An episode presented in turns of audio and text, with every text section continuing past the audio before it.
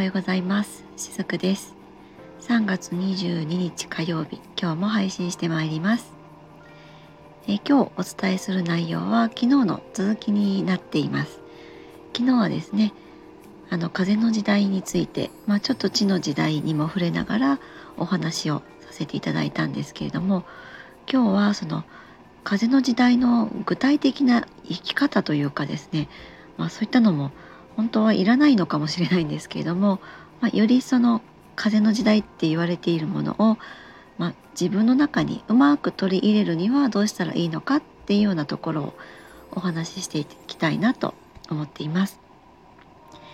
で、え、昨日の配信の中でですね風の時代は、えー、情報の時代でもありますっていうようなことをお話したと思うんです。まあ、ただですねえっと、情報っていうのはいつの時代もあるわけなんですよね。で風の時代の一つ前が地の時代でした。でもちろんその地の時代にも情報っていうのはあったわけなんです。でも、えー、どこに違いがあるのかというとですね、えー、地の時代の生き方っていうのはその外側から得る情報を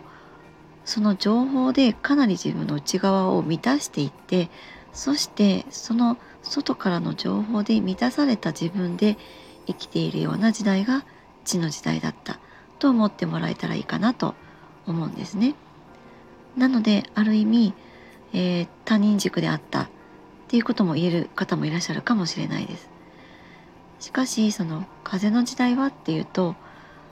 えー、外からの情報はもちろん得られるんです。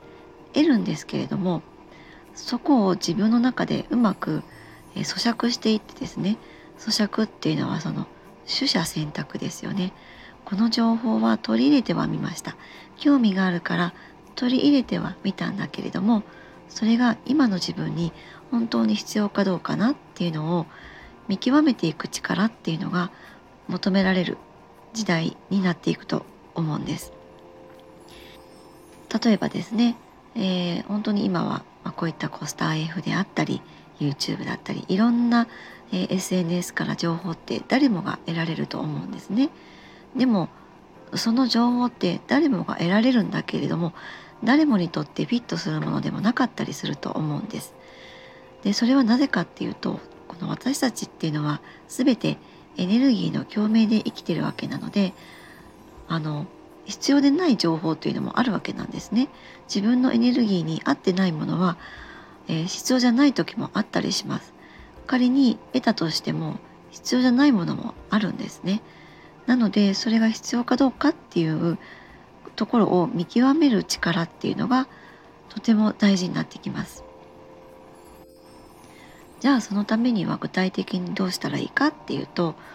あの私にもですねメンターっていうのはいます。でもメンターの言うことを全て鵜呑みにするわけではなくてもう一度自分の中でそれを深掘りするんですね。あこの人こう言ってる。うん。それはわかる。でもここはどうかなとかですね。えー、このメンターはこうは言ってるけど私そうは思わないんだけどどうなのかなみたいにもうちょっとこう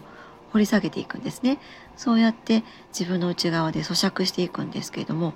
そうすると自分にえー、フィットするものは自分の中に残ってくれるしフィットしないものは手放したらいいと思うんですね。そうやってやっていくっていう方法が一つあります。あとはですね、まあ、あの例えば YouTube やなんかで何かを、え見た後っていうのはそれに関連づけられたものが自動的に上がってきたりしますよね。でもそういう時っていうのは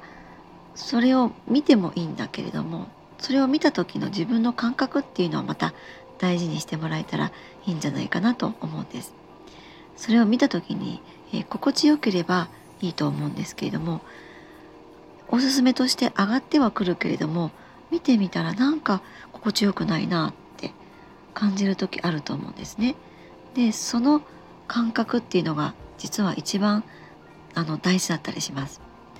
えー、そういうこう直感に似てるものっていうのは自分の本能に近いのね。本能っていうのはいわゆる自分の魂のことになります。なのでもう魂が反応してるんですねちゃんと。あこれは今の自分には違うよとか。あ今の自分にはこれはとてもフィットするねって。もっともっとこの人からいろいろなエッセンスを受け取りたいねって。ちゃんと魂が反応してくれます。なのでそういった心地よいか心地よくないか。っていう自分の感覚こそが大事になってきます。でそれが結果的に、えー、そういった感覚をですねもっともっと自分の中で尊重していってあげる。その結果がこの風の時代を生き抜いていくためのキーワードになります。風の時代は情報の時代とも言われていますけれどももう一つ別の言い方がありまして、えー、個の時代と言われていますこれが地の時代とまた大きく違うところなんですけれどもみんなで渡れば 怖くないとかなんかそんなね言葉が昔あったりしましただからそのみんなと違うちょっと異端児っていうのは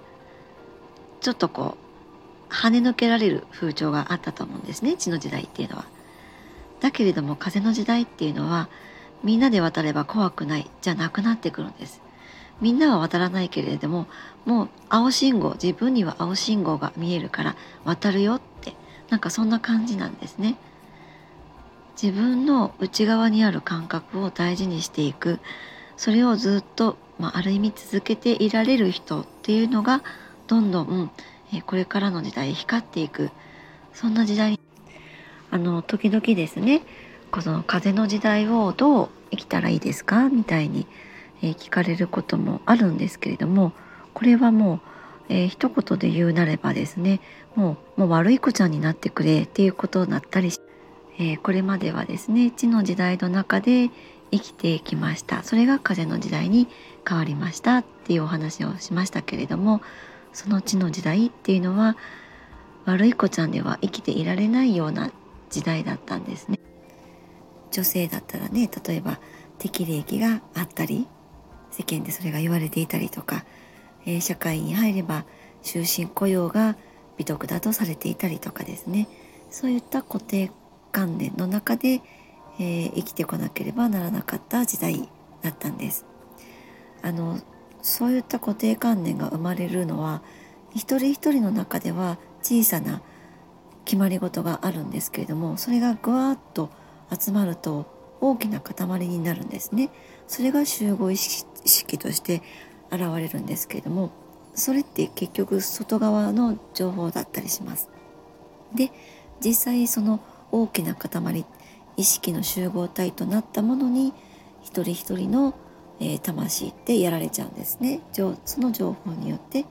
やられていますスピリチュアル業界でもですねなんとなくそのいついつまでにこれをしないと何かが叶わないとかこれさえすればいいよとかそういうその 1+1 は2みたいな感じで方程式型になってしまっているんですね。でも実はこれって全部思考でやっていることなんです思考って頭でする思考ですねでその思考のお話と魂のお話って私これまでも、えー、スピリチュアル講座っていうのをさせていただいてて、まあ、それちょっともう今月いっぱいでメニューとしては終わるんですけれどもその中でもずっとずっとお伝えしてきたことなんですが、えー、思考型の中で生きてしまうと人はですね本来の自分をどんどん見失っていくんですね。本来の自分っていうのは魂の中にあります。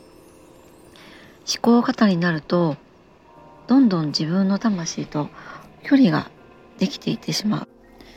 それがこの世界での生きづらさにつながるわけなんですねですがまあ本当にこの風の時代っていうところに突入していってからはどんどん自分の子を出すことを受け入れてくれるような人たちもまた同時に増えていきます。なので、えーと、自分の魂のありようのまんまに生きられるような時代でもあったりするわけなんですね。まあ本当に先ほども言いましたようにいついつまでにこれこれをしなければどうなりますよ。これさえしとけばいいですよ。なんていうのははっきり言ってなかったりします。もうないって断言できます。もうなぜならですね人はそれぞれなのでもうそもそも生きるペースも違うんですよね。それなのにそのなんだろうなそういったいついつまでに何々よっていう方程式的なものって、えー、思考が作り出している世界に過ぎないんです。そういった、えー、制限のない世界こそがこの風の時代なのでもう、まあ、もしですねこれを今聞いてくださってる方の中でちょっとこうスピリチュアルに興味を持ってあるところで